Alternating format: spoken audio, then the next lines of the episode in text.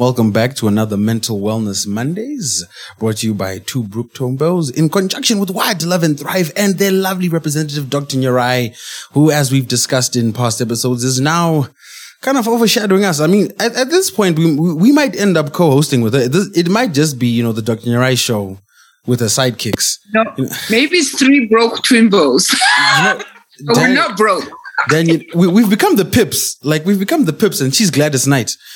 There we go. there we go. Um, I, I, would have gone with we've become the Orchestra Mberikwazvo, and she's Simon Chimbetu. You see, you gotta bring it local. Our listeners need to understand. okay. okay. Okay. I don't understand. See? Even Dr. Nyarai is like, what are you on about? Anyway, welcome back to Me- Mental Wellness Mondays. And today we have a special, special, special guest to, with us today. We have a Vanessa Hounsell, who's a qualified therapist. Um, with, uh, there's a lot of letters here. Um, but just know she's very qualified. She's got qualifications from UCT. Okay. From, from the United Kingdom. I believe there's a, an institution in Newcastle and, and she focuses in, oh, wait a minute. She also has a musical. Yeah, Dan. Then this is this, there's there's also Australia. There's a discussion. There's a musical discussion. I mean, like I'm looking at this bio. I have not seen a bio this long since Clemens. Like I'm not sure he that. like this is this is this is this is chock a block. This is chock a block. But yes, um, she she she's lived um pretty much all across the world from South Africa to to the United Kingdom and now in Zimbabwe and she has taught in schools as well as run her own art therapy practice with private clients as well as many group therapy collaborations over the past 10 years and Vanessa is currently establishing a foundation for occupational and expressive arts therapy, Creative Mind Health Zimbabwe, offering a wide choice of therapy and educational training programs. So, I mean, this, this, this is, uh, uh, what, what did they say, Dan? Um, a glowing, a glowing CV. Yes. Mm. I mean, which other podcast is bringing you such accomplished and distinguished guests? Who? Whomst? Zimbabwe, local Zimbabweans. Can you mm. imagine? It's, it's, it's only this podcast, Dr. Nyarai and the Pips, that would bring you this kind of information. That's right before before we actually speak to her, uh, we do want to say thank you very much to our sponsor, uh, Bonvie Medical Aid. Uh, Bonvie is a, a, medical aid that uh, gives you lots of options, including uh, plans that can help you with your mental wellness. Uh, if you want to check out more about Bonvie, you can go to twobroketwimbos.com forward slash Bonvie, and you can find out how Bonvie cares about not only your mental health but also your physical health as well. We want to thank them for their sponsorship of this program. or if you want to find out more about Bonvie, you can contact On 0787 060 037. And uh, you can reach out to her and uh, find out some more information. Or go check out their Facebook, Bonvie Medical. All right. Um, do you mind if we call you Vanessa? Please call me Vanessa. Lovely. Okay. And, and you know, all protocols observed. Thank you very much for, for joining us. We've actually discussed art therapy on this podcast before, so it's nice to always hear um, more viewpoints and more yeah. uh, uh um, um, information. Yeah, just, yeah, yeah. I'm sorry to interject, Dan. I did bump into Josh um, at Hustlers Market a few weeks back. He, he didn't seem uh, didn't seem a little too happy with us. Uh, well, Philip, you did insult him. I did no such thing. uh, I, have I've opened uh, Vanessa's Instagram over here, and I'm taking a look at some of these art pieces. Wow, wow, okay, all right, all right. You, you said you have some of these pieces for sale, Vanessa? Yes, I do some. I exhibit in summer work as well. Yeah. Oh. There's actually a lovely exhibition coming up at York Road. Um, I think it's 14 York Road, 3rd of December. Gorgeous exhibition. I have to have take the opportunity. Lots yeah. of lots of um, small work. So, in fact, that's where Dr. Rai's offices are. So you mm. must. Yes, it's 15 York Avenue because road 15. is in Kamfinsa. Okay, well, thank you for yeah. correcting me. Uh, and they're going to be there's going to be a beautiful opening of lots of of work, and my work will be there as well. Lots of lots number of artists. Yeah. Nice, nice. Just down the road. I think I'll, I'll pop in and, and, have a look. Well, yeah, please no, do. Let me be careful because apparently Dan is plotting to rob me. So let me not give away too much information. It, he was the one who said you were wealthy earlier, so yeah, I have to be good. No, no, no, no. I, I, never said I was wealthy. I never said I was wealthy. I said we need to we need to have an abundance mindset. That's what I said, an abundance mindset. So, so Vanessa, please do tell us how you got into art therapy in the first place. How does one decide that this is what I'm going to do um, in life? Okay, so I have. I'll be very open with you. I have a, a very personal link to art therapy.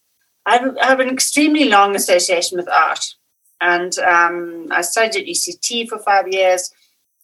Having grown up in Cape Town, worked for a couple of years for NGOs and various, um, yeah, sort of educational programs. Moved to the UK, went into journalism and publishing.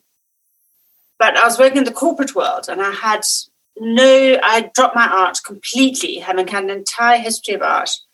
I wasn't doing anything creative. And I was working in the corporate world and huge companies in London, in central London, um, doing the pavement pounding thing that one does in, in London. And um, I just became, I think, very depressed, actually. I became very depressed. I was just unhappy. I wasn't, my creative spark actually just literally went out.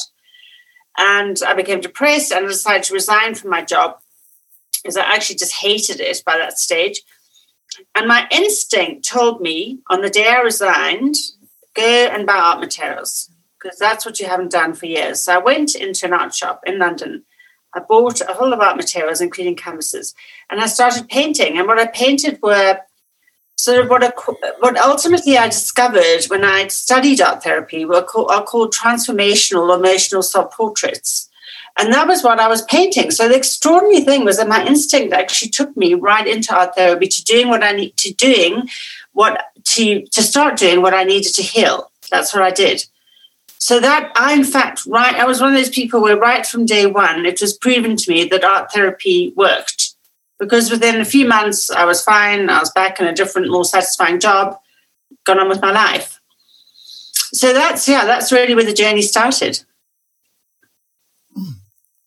Lovely. Love. So I wanted to find out when you say you abandoned your art journey, um, as someone who yeah. grew up as an artist, why did you decide to go corporate, so to speak? You know what? It was just to do with work and my my degrees took me in different directions. Where I didn't study fine art, I studied, but I did a huge amount of art tuition actually through school and then private colleges and Summit University and etc. Um, but I think it was just you know different areas of interest just took me in different directions and then i kind of got sucked up in the corporate world which is a very hard hard world. Um, and as i say most most jobs in the corporate world are actually very uncreative. Like most majority are not creative tasks. You know it's a lot of admin. Um, I ended up actually as, as, an administration manager in a very huge legal publisher for a number of years. Worked in legal publishing as well, which is really not. Yeah, it's it's you know if that's your bent, if that's where you're heading, it can be a fascinating world and very, very stimulating. And it was very stimulating in many ways, but it, I, I just lost my whole, yeah, I wasn't doing anything creative. And I just, you know, life took me, you know, life often does meander, and I was just taken in that direction, really. Um, I think also because, you know, being a fine artist, um, I think there's, there's kind of um, established percentage, so 1% of the world's fine artists actually manage to live off their fine art. So therefore, my family really, um, really directed me away from that. When I left school, they were, "Oh, don't go and do fine art. You know, you're not able to make a living from it." Well, the kind of irony of that is, is that I'm now making a living. Everything I do is to do with art. I teach art. I'm an art therapist, qualified art therapist, and I exhibit my work. So, in fact, all the money I make in my life right now, and I even wrote for Zim Artist for a long time as an art journalist, and also was paid to do that. So ironically, my life's gone a full circle. Nice. But you know, life life often takes us, doesn't it? Yeah. Mm, mm. I mean, we can relate. I think, but but but with, with podcasting, I think it's zero point zero zero zero zero zero one percent of podcasters are able to earn a living. Oh, it's not that bad. Yeah, it's not that bad. so so. Um, bringing the conversation to the actual benefits to one's mental wellness. You know, when we discussed it last time, we we approached the discussion of of art therapy from the direction of how is it that painting or sculpting or any other form of, of art that you would use in art therapy, how is it that that contributes to one's mental health? And one of the things that we discussed, obviously, was the very fact of making something um, and completing yeah. making it contributes to uh, you know one's mental well-being. It helps psychologically. Uh, I wanted to expound on that a little bit more as yourself as a qualified art therapist. What are those actual benefits that we're talking about? Um, why someone might be, for example, uh, diagnosed and then uh, prescribed to treat uh, any problems with um, their mental well-being using art therapy. Yeah, so Jenny, it is a, that is a really big question. Um, and effectively, look, many many different kinds of people, um, many kinds, different kinds of professionals send people to me. There are medical, you know, GPs, other clinical psychologists, school counselors, and then obviously people, you know, just families are looking for help, um, either either emotional support or mental health support. Um, so, what art? Firstly, art treasures art. Art taps directly into the pleasure centers of the brain, which is kind of your first comment. Yes, it's a, it's a therapeutic, it's a healing, it's a very pleasurable tool. So, when we actually, the minute we go into a, a form of communication that's very pleasurable, and that taps into our reward centers of the brain, perhaps a better way of descri- is a better way of describing it. Um, we're immediately working in, a, you know, a very positive zone it's it, you're not working in the kind of um, in, you work in a happy zone, um, and that immediately has you know has an impact. Obviously, um, it takes us to a good a good space, a therapeutic a space that is naturally therapeutic. But the, the most relevant thing about art therapy, and I always say this to people, is that the beauty of it and, and the power of it really, and I find this, you know, completely within my own personal journey, is that it is using art as a, as a different language. So it's giving you alter, language alternatives. So instead of having, you know, imagine going into a clinical psychology setting and, and give, being given the option of, Vanessa, would you like to speak Japanese, um, Spanish, and French today? Um, at your whim, you know, when French is French, you know, French is a romantic language. Say Spanish is very soft and, and has this lovely kind of musical quality. Um, Japanese is a totally different kind of language. So it's giving me these amazing options. But the reality is, let's face it, that very few people speak all those three languages and certainly not fluently. But the beauty of art therapy and creative arts therapy is that you go into a situation where you're told, right, so I'm actually, in fact, although I trained as an art therapist with a college in Sydney, um, I'm actually an expressive arts therapist. So that means I use a range of modalities. So people come to me and they can do talk therapy, they can talk about their problems. Then I can ask them to draw their problems. So now that is highly relevant for someone where the, where the problem or the, or the issue is so painful, it's really hard to talk about. Secondly, a child, um, and I, I, deal with, I work with all, all ages, all age groups, but when I'm working with children, they may not even have the vocabulary required to actually express themselves and express their feelings. And very often children are actually not all that in touch with their feelings. They're not sure you know, why they, if you say to a child often, why do you feel sad? They say, I don't know. and they'll start staring at the walls. I don't know. so it gives them this amazing opportunity to express themselves creatively in what is a very reward rewarding space. Um, I also use things like writing. So if someone really naturally loves and, and, and, and heads towards writing and they enjoy writing, they start to write their stories. And I actually have a very recent story of a client who came to me for a long time. And when he first came to me, he was, I would describe him as a, a walking wall of pain. His whole life had been about pain. Really, everything was was painful. Every experience he spoke of was painful. Every experience he, because he came to me for art therapy, he was drawing a lot of his pain. And then we discovered, I don't, uh, it was a whole, there's a lot of intuition in this work, but we kind of discovered through this whole journey that he loved writing. And so I said, well, would you like to start writing, you know, just write a paragraph. It started with sort of a paragraph and then it became a flood. And, but this beautiful flood where he just took off, he's still writing, you know, three or four months later he keeps coming back to me and saying, Is it all right if I keep on with the writing? and he sends me this amazing story every week.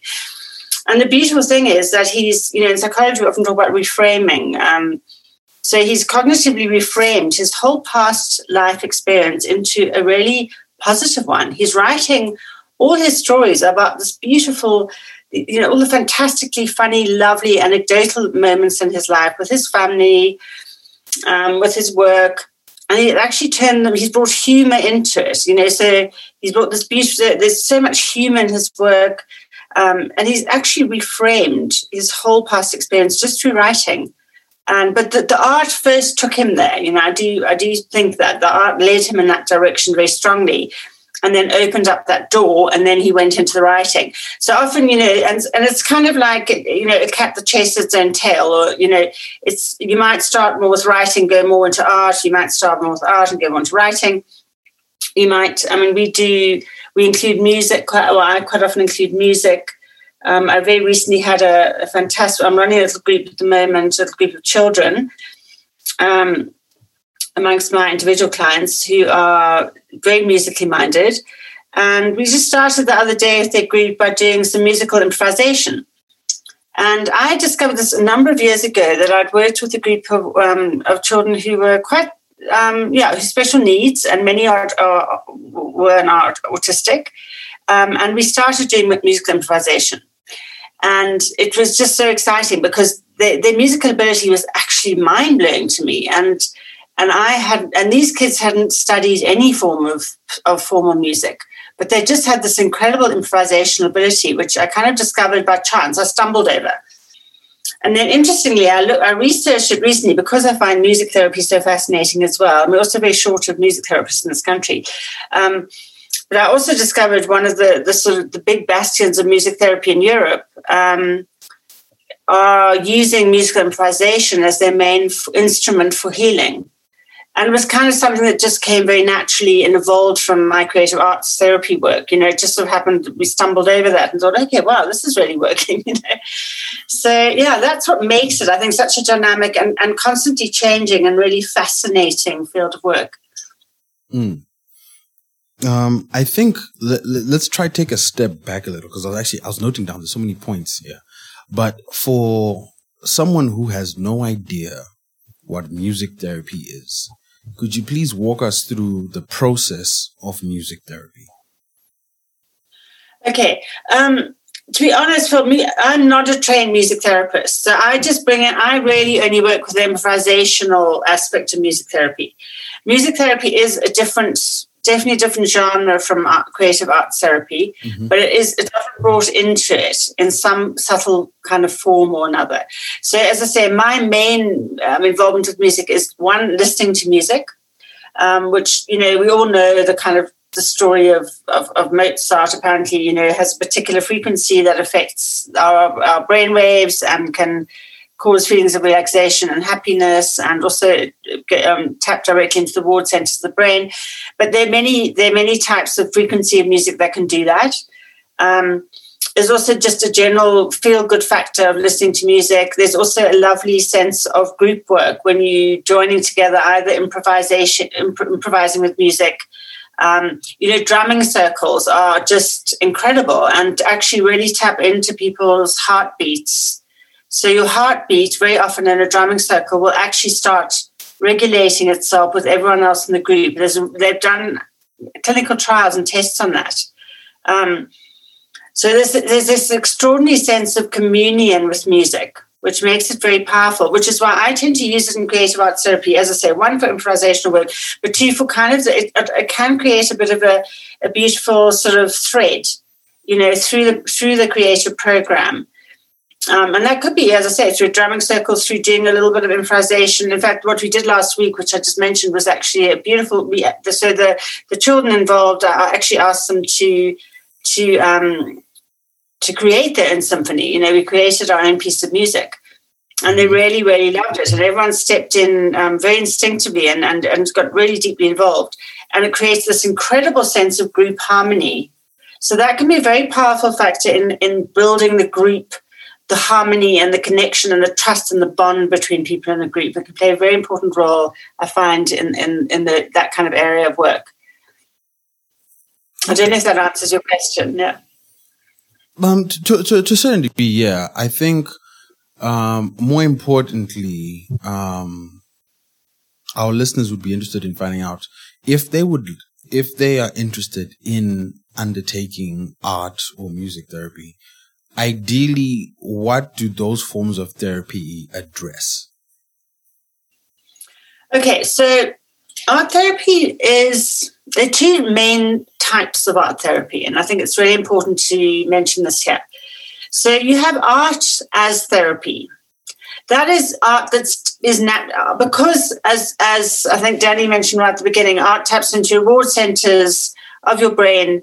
Art as therapy is art generally making art and music is a rewarding, pleasurable experience and is naturally therapeutic whether it's individual or with a group, and there are different rewards in the individual and the group work.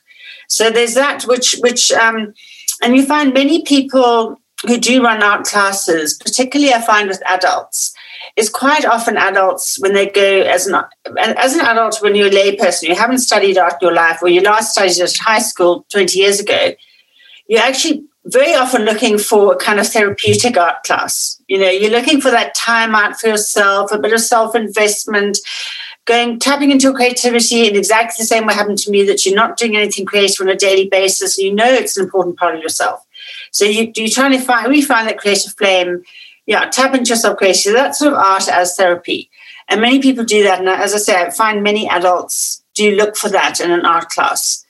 Um, and then you have art in therapy. So, art in therapy is once you become a qualified art therapist.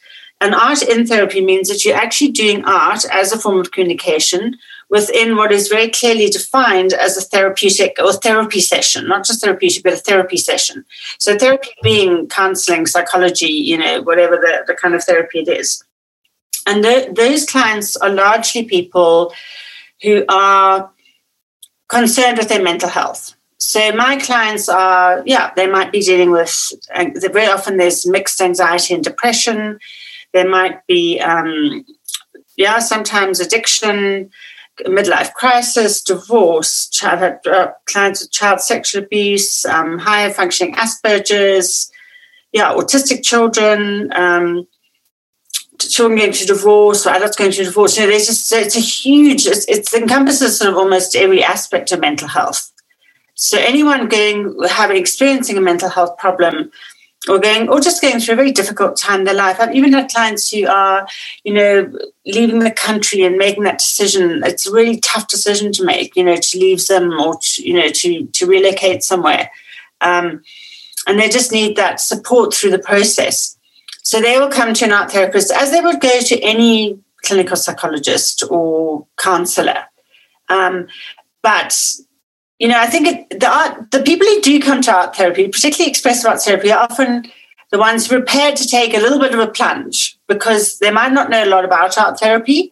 Clinical, um, you know, cognitive behavioral therapy um, and mainstream counselors have been much more known in the psychology world, um, particularly in African countries. I don't know why that is. I really don't know why. Um, also, even in Australia, actually, art therapy is quite new, relatively new. Um, and it was only acknowledged to be part of, it was always been sort of part of the alternative healing sector. Um, but also became acknowledged by the World Health Organization, I think it was in 2004, um, as part of mainstream psychology as well. And that, in terms of psychological history, is actually is actually a very short time ago. It's quite soon. Um, so there certainly are many people who I know clinical psychologists who've never heard of art therapy. Um, I know psychiatrists who've barely ever heard, you know, sort of heard of it, but don't really know what it is. Um, yeah, so we're definitely pioneering a little bit still as far as art therapy goes. hmm. I, I, have a question um, about some of the attitudes towards it since you're, describing how new it is and how for some people you know they're still in the process of accepting it um, i think for the general average person who would hear about art therapy and the concept and how it would work while they may believe that for many they may think of it as something that's too high or too or too highbrow for the average person. You need to be an art snob of some kind or you need to be from a wealthy family to appreciate you know the the rare pieces of art or whatever the case is. I think oftentimes psychologically we associate things like fine art and so on with something that's out of reach for the common person. Um, when when applying art therapy how can we show that it, it isn't out of reach for the average person? And do you deal with a lot of everyday Joes, as it were, uh, using art therapy? Yeah, you know, it's amazing the yeah, there is that prejudice, and I think that's you. You know, you've you pointed out a very real issue. Um, firstly, all of this is based on. Um, it's not a stigmatization, but they, you know, it's based on not, yeah, just not knowing. Really, that that is the issue. Um, because people very the initial response to art therapy is I have to be an artist. Yeah, which is what you've implied in your question. Yeah, I have to be an artist. Well, do you know the amazing thing about art therapy is you do not have to have one single artistic skill in your body. You do not not, not even have to have ever been to an art class in your life. It is not, it has nothing to do with artistic skill. Your drawings and your paintings can, I mean, I had a client, I'll just give you a quick example, He came to me yeah, and he just, oh my gosh, I've never drawn in my life. I didn't even draw primary school. and I said, okay, well, I'll tell you how to start. Uh, here's a huge sheet of paper. I gave him a massive sheet of paper, and I said, right, um, here's some paint, and I want you to just, the only thing you're setting out to do is to fill this page with color and shapes. And do you know how much I got out of that therapy session, or how much information I received from that client just from doing that? That requires no artistic skill whatsoever. All it requires is the ability to actually, literally, the only ability required was to actually, not even to mix colors, it was just to put a paintbrush in paint, put it onto paper, and then clean the brush. That was actually, which is, which any two year old can do. That is actually how little skill is required. Um, so that is it is a myth, unfortunately, but it is it does have a lot, obviously, to do with people's insecurities. You know, they're going to say, "Oh my gosh, art therapy, of course, it means I've got to be an artist." Secondly, to answer your question, Danny, there, there are art therapy is not in any way, shape, or form more expensive than clinical behavioral therapists. I mean, I, won't go into detail here, but if I look at people, you know, therapists, psychologists on Harare, it's very, very reasonable, extremely reasonable cost wise. Um, so yeah, it unfortunately those myths exist, and people do have a resistance. Um, but that's actually that that's why it's so wonderful you know to be talking here tonight that's why we need these forums to actually let people know that's what the truth of it actually is yeah to try and disband those myths I, I think it's not really about the expense. Uh, oftentimes, it's it's the wrapping one's mind around the fact that, hey, I could do this. You know what I mean? I, it doesn't have to be. Uh, I don't have to be. Um, a fancy schmancy person. Like this is something that I could do. Um, yeah, and I, I, think you're right. Having these kind of conversations shows that this is one of the one of the possibilities that people could get into. Um, uh, you you sort of touched on it, but I really wanted to emphasize this. Um, are people um, prescribed art therapy as a way to deal with depression, for example? Yes. So as I said earlier, every almost every form of mental health issue can be dealt with by an art therapist. Now there are, you know, various there's so many different approaches into therapy and into psychology, and effectively. Um, certainly in my own experience and certainly in, in from what, everything that I know about art therapy, um, it can be a, a, form of healing completely on its own because it, partly because it extends so wide with the different, you know, particularly if you bring in the different modalities, as I mentioned earlier, if you can use a range of different creative forms of expression, it really gives people an amazing option, you know, amazing series of options. Um, but the other, the other kind of way also is of, where some people feel more secure um, if they if they're not familiar with art therapy, if it's very new to them or unknown to them. Um, we, I will also work with clinical psychologists who will then, you know, they'll be in in cognitive behavioral therapy one week and me the next week. You know, so it'll work. Will work as a lovely, a very, and that's a very very powerful combination um, and can be very, very effective. And I think because cognitive behavioral therapists bring something different to the, to the table, you know, they're, they're very different from art therapists and the approach is very different. So you're actually benefiting from this kind of wonderful array of approaches, psychological approaches. Um, and that's yeah that's um, that's very special and very powerful but it's it, it isn't it isn't essential in any way you can certainly just see an art therapist um, as your psychologist or your therapist um, and you'll just benefit in different ways. You know, I think um, I'm going to something at the moment personally called myotherapy, which I had never heard before. And it was quite funny because I, someone mentioned it to me. She said, Oh, I went to this incredible myotherapy. It was so successful and it's done wonders to me. And I, was, I have to say, my own prejudice came to surface. I was a bit like, Oh, I haven't heard of that. You know, it's very suspicious. it sounds a bit weird. Like, what? and then, um, something she said triggered me, and I realized I actually knew the person concerned. So I decided to book an appointment, and I haven't looked back. You know, myotherapy actually is, in fact, very much it's a little bit similar to physio, but it's more mind, body, and spirit, and deals with your. Um, it's very good at. I'm working with my spine at the moment and realigning myself. Um, but you know, if I hadn't just taken the leap, I, I, wouldn't have even known. And this woman lives five houses away from me. this, all these years, this amazing myotherapist has been five houses away, and I didn't even know she existed or that her therapy existed. So it was quite a lesson for me. And I thought, you know what, Vanessa, don't be too harsh on other people for not ever having heard about therapy or, you know, because it, you don't know about these things until they come to you, until for some reason they, they, they arrive on your table one day. So what what what what, what is myotherapy? It's myoreformation. I'm actually I was actually getting it as as well. I was going twice a week. Oh, really? Yeah panoitwe mutherapy session yacho what, exa- what exactly saka pane mayonnaise inozorwa eh, what, what happens yeah so you lie on a table and they do this um I would manipulation yeah manipulation and trigger points and it's like a massage but it's like a sports massage but the yeah. interesting thing is they're stretch they're loosening your muscles they're also stretching your fascia which is the lining above your muscles, right? It looks like the, the elastic band.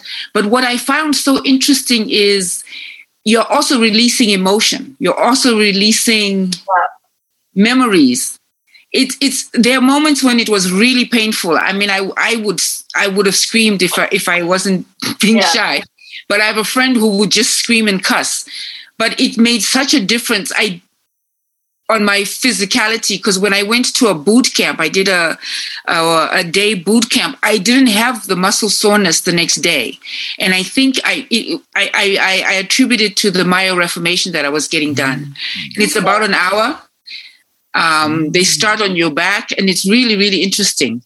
So it's like yeah. it's like acupuncture, but with fingers with yes it's mm. yeah it's like trigger it's like trigger point it's like doing physio yeah, it's fascinating and they're loosening your lymph nodes and you, just trying to loosen oh, your muscles okay is that like when when he when he finds the ileocecal valve and he starts doing this in your stomach yes yeah okay yeah. okay yeah, yeah, yeah, yeah. yeah.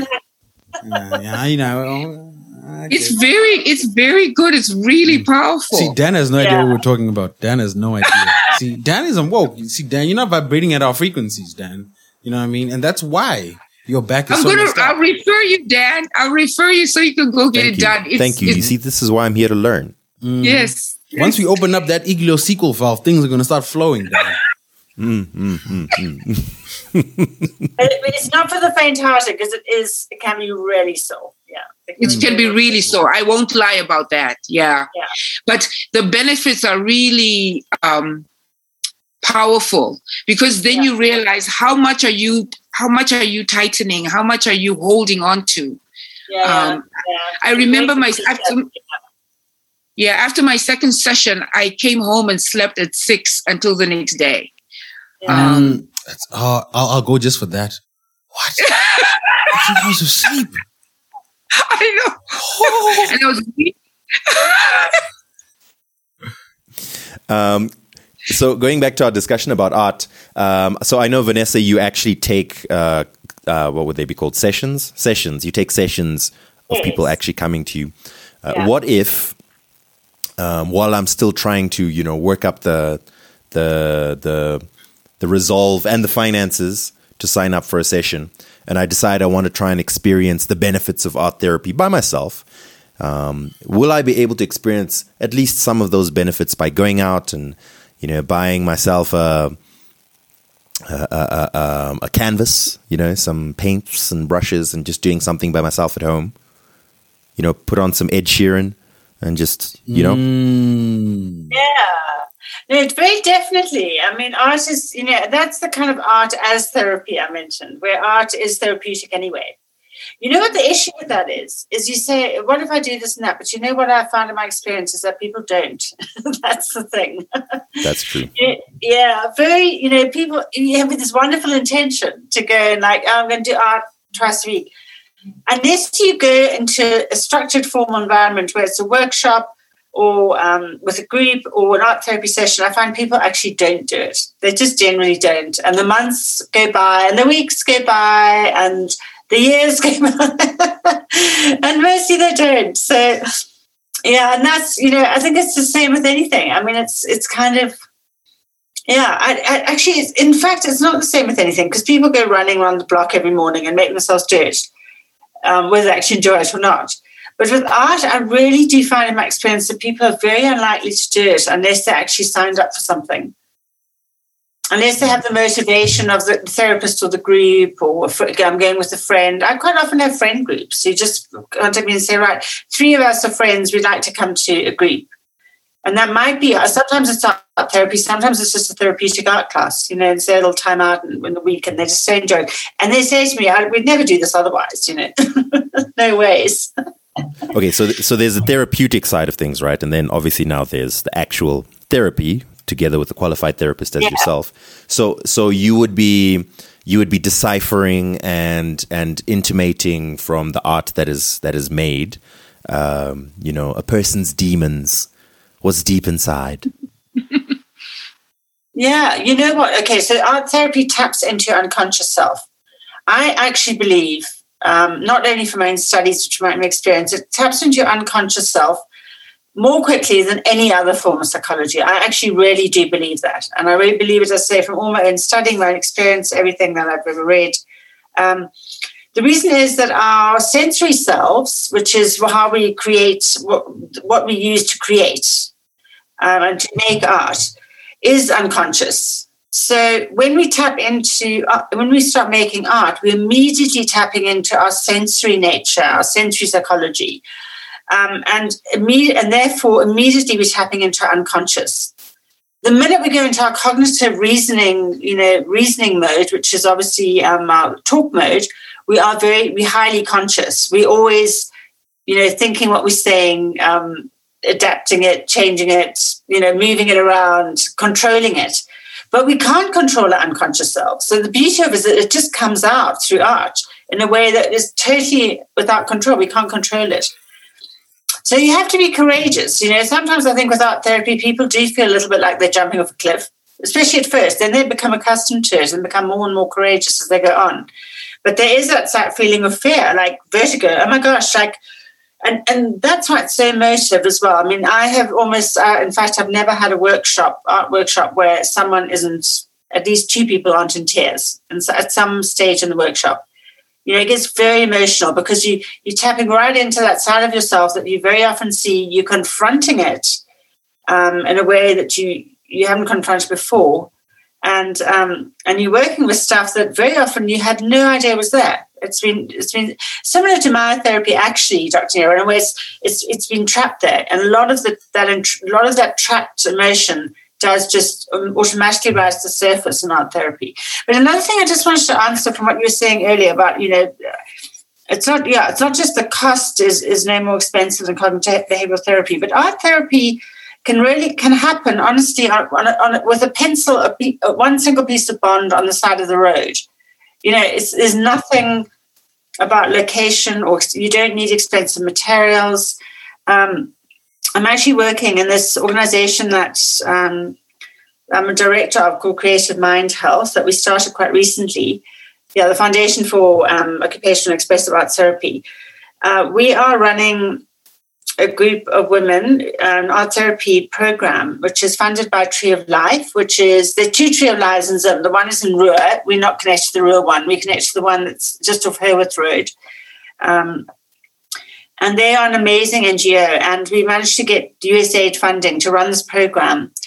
And the women in the program were all sexually trafficked. They were sent to wait on apparent job postings and sexually trafficked. And it was in the paper a number of years ago. I don't know if, uh, if any of you actually saw that, saw that, mm-hmm. but it mm-hmm. was all over the papers. They came back to Harare. They were ostracized. Many were, were, were just you know um, completely rejected by family members and community and really severely criticized and their lives were destroyed well the amazing and beauty of this is they not only are refinding themselves through this program but they many of them are in you know they still are in jobs like you know tomato vendors um, you know n- nothing fancy but incredibly um, brave courageous amazing intelligent people who have who really are finding their way through this program. And um, so it just it just shows you that art therapy really can reach everyone, you know, at any kind of level, um, socioeconomic level. It's certainly not something that's for the fancy or you know the lead towards it. In fact, it's the opposite of that in many ways. Mm. So actually, just- and and of course, just and and an added benefit is if you do actually turn out to be good, you can sell your art. You see. Mm. Well, exactly. Yeah, absolutely. 100% as well. Yeah. And so, you might you might just you know, we've definitely had people in programs who are who do discover mm. incredible mm. artistic talent. Latent and in fact talent. Up, yeah. yeah, and become artists as well. Yeah. I mean I've had actually quite a number of people who who've come to me um, particularly for therapeutic art, the sort of art as therapy aspect, and then ended up exhibiting their work. I have many, many people who come to me and have ended up exhibiting their work. I've, I've just realized latent and talent are anagrams of each other. latent talent. Yeah, you're right. Anyway, have you have you, take, have, have you taken your Adderall today, Dan? Please go ahead, Philip. You're, you were saying something. I was going to say yes. Um, I mean, the first benefit of that is that, Dan, if you recall, the last time we had an art therapist on the show, I drew a, a lovely art piece that became our episode artwork, and the the fans were clamoring for for it. Uh, I'll be releasing an NFT of that soon. But the one thing you, you touched on that I also wanted to discuss earlier was, let's say I've been through a really traumatic experience and I've, tr- I've suppressed those memories or those emotions and therapy or art therapy now has those thoughts and feelings resurfacing. Um, as an art therapist, are there any protocols or guidelines that you guys have in place to help someone process those feelings in a safe environment? And if so, what yeah. are they? Yeah, that's and the, the, the, program I just mentioned, um, the group of women who've been coming running this program for, that's very, very relevant because they specifically experience trauma. Mm-hmm. You know, not everyone who comes for mental health reasons has experienced trauma. Some are more, they might be just going through divorce or, yeah, relocation or, you know, that's not, I mean, there's trauma within that, but it's not the kind of extreme trauma that you're probably referring to now. Mm-hmm. Um, so with extreme trauma, there are lots of prescriptions in the way that we run workshops and and um, and even actually in a in a in a in a, in a closed private you know one-on-one client client situation. There are certain protocols that really do need to be observed. Yeah that's a really good question. So in fact at the beginning of say these group sessions you're running at the moment we go through a, a kind of initial um, screening program so we find out where people, to get a kind of snapshot of where people are at the moment. And some of those are, um, in the particular NGO I'm working for at the moment, the, they're actually DSM screens. So they are official um, psychological profiles, official psychological profiling to make sure we know when someone starts the program, it's part of the protocol that we, we, we have to follow. It's very important. Um, but then even in just a session, our initial part, our initial introduction to session is always establishing confidentiality, safety, no group situation. Um, so we have to establish many rules at the beginning of a workshop, and that's really, really important. And make sure everyone is fully on board with what those rules are, um, in order to establish that safety. Um, and then, for example, in the recent series of workshops we're running the for the NGO, the, um, we found that yeah, that when people were coming to kind of debrief after the end of an art therapy after the end of an art session and talk about it, what the experiences were, the big group was too big. You know, there were 60, 16 in a group, and there just too many people, and there wasn't enough trust. So we then we had to make very like emergency contingency plans. What are we going to do in this situation now? This is not working. There's not enough trust. So we divided it into groups of four and that has worked absolutely brilliantly. So there's been a huge build, and we kept the same groups of four every week after week, so that they built up an incredible trust with the facilitator within that group because that was a small enough, much more easy group to handle. Yeah, so there's a huge amount that has to go into that process for yeah, in terms of building up the trust, the safety. Every single week that we that we rejoin, we go through those same rules. You know, how are we feeling? Let's remind you, you know, this is a, this is a confidential situation. We have to check with things like photographs, photography. We cannot take photographs of people.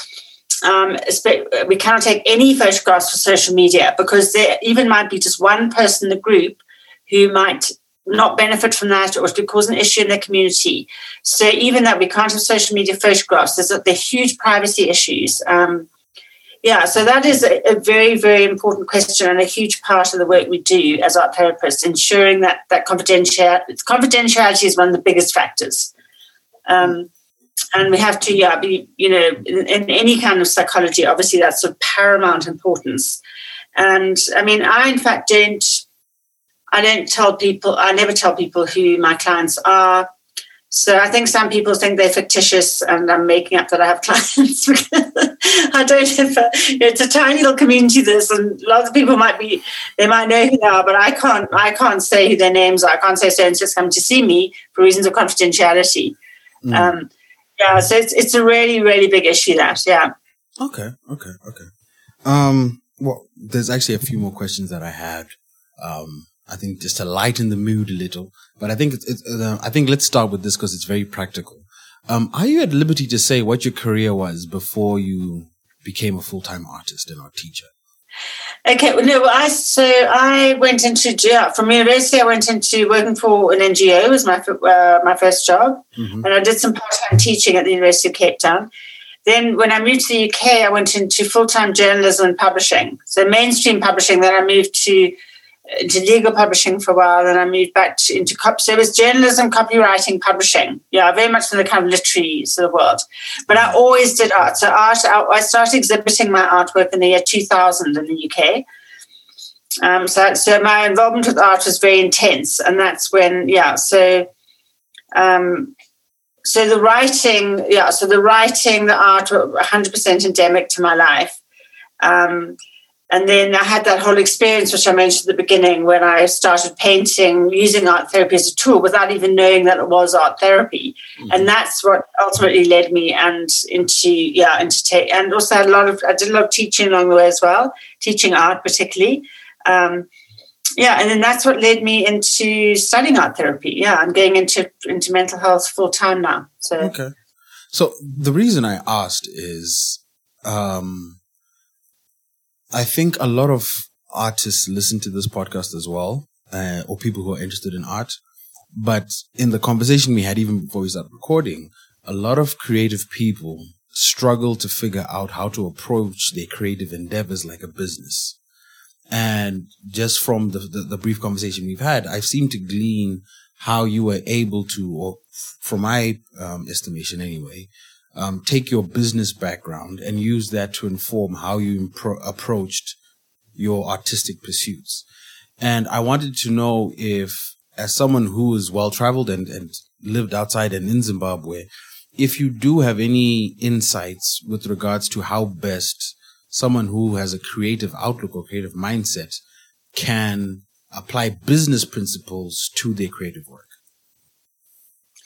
It's interesting. I think that's very flattering. You said that. Um, I don't know if it's ours here, but um, but you know, I do think I think that there's a lot of um, one needs kind of entrepreneurial ability and skills and um, the courage, I think, to to be entrepreneurial in this kind of work.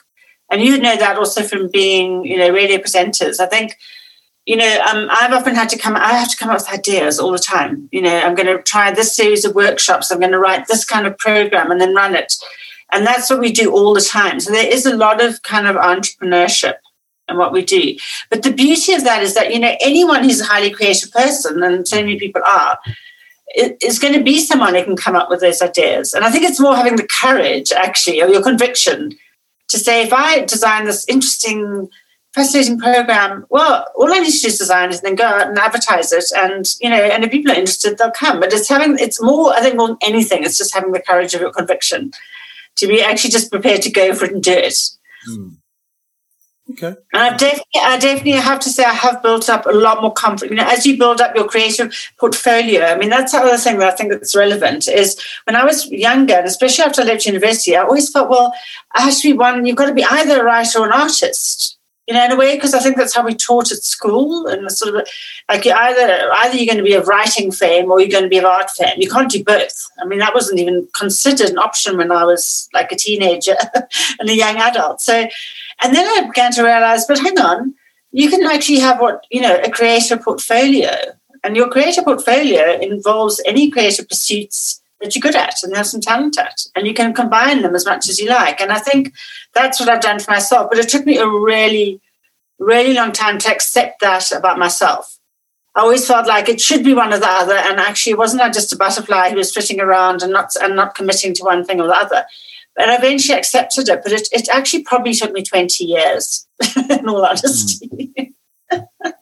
when I stopped fighting myself and I realized it's actually fine to be involved with writing and art and music and, you know, combine them together. Yeah. Okay. Okay. Okay. Wow. And then I, I have one, one final question. Um, I was looking through your bio and it did say that you're an opera singer.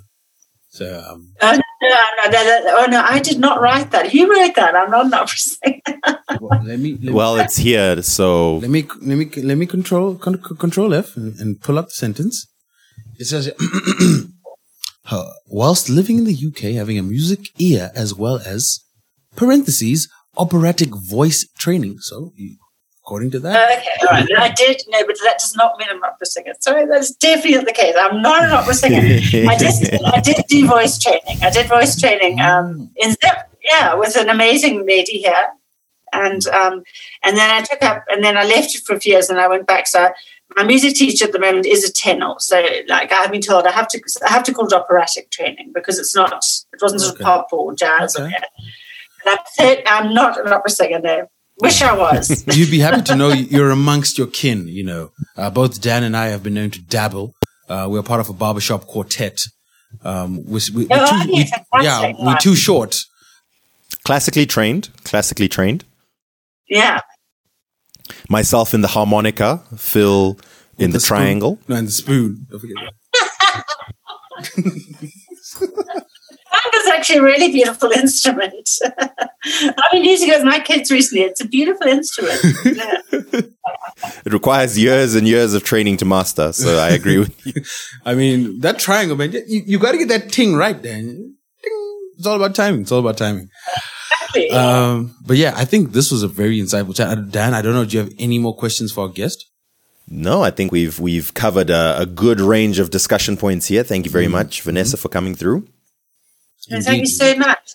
And I'm unless there's anything, if anyone wants to get hold of me to sit to to if they were looking for an art therapy session, do you send out details or? Yes, yes, please, please, please, please pl- plug yourself, plug yourself away.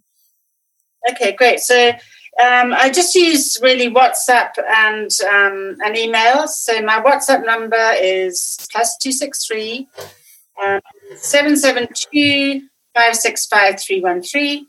For anyone who wants to um, book a session or set up a workshop.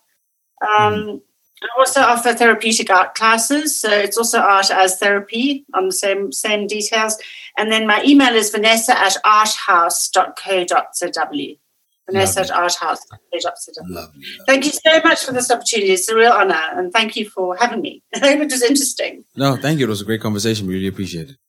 And um, sadly, we, we seem to have lost Gladys, aka Dr. Nyarai.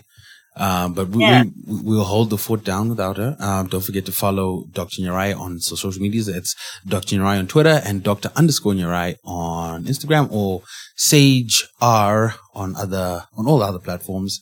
And of course, don't forget to follow Wired to Love and Thrive. And of course, thank you to our sponsor, V Medical. Um, if you'd like to get hold of them, please follow them on social media. That's V Medical. Or head on over to twobroketwimbos.com forward slash Bon V for more information. And Dan, what is Vongai's number? All right. So you can also get in touch with Vongai on loading. Wait, that's not a phone number. On please wait, that's not a phone number either. Wow, this is very, very interesting. I think the actual phone number is. This is very professional. This is incredibly professional. In front of guests. You threw me under the bus there, Philip. But I do actually have the phone number. You can call Varaizo on 0787 060 037. I'm sure you can even WhatsApp her. So, yeah. Yeah. At late at night after hours, she'd appreciate that. so, yeah. Thank you so much. And, and don't forget to, uh, to, to, follow Vanessa Hansel. Oh, I don't, I don't think she plugged her Instagram, which is Vanessa underscore art, underscore therapist yeah. underscore artist. I have to check. Yeah, is that is that correct? Have you got my, got my Instagram? Yes, Vanessa underscore art underscore therapist underscore artist. Yes. Yeah, please do. You can message me on that. Yeah, as well. Yeah, brilliant. Lovely, lovely. Thank you so much. Thank you for joining. Great to meet you both. Yeah, Thank you. It was an absolute pleasure. I hope you enjoy the rest of your day. Thanks so much. Bye. Bye.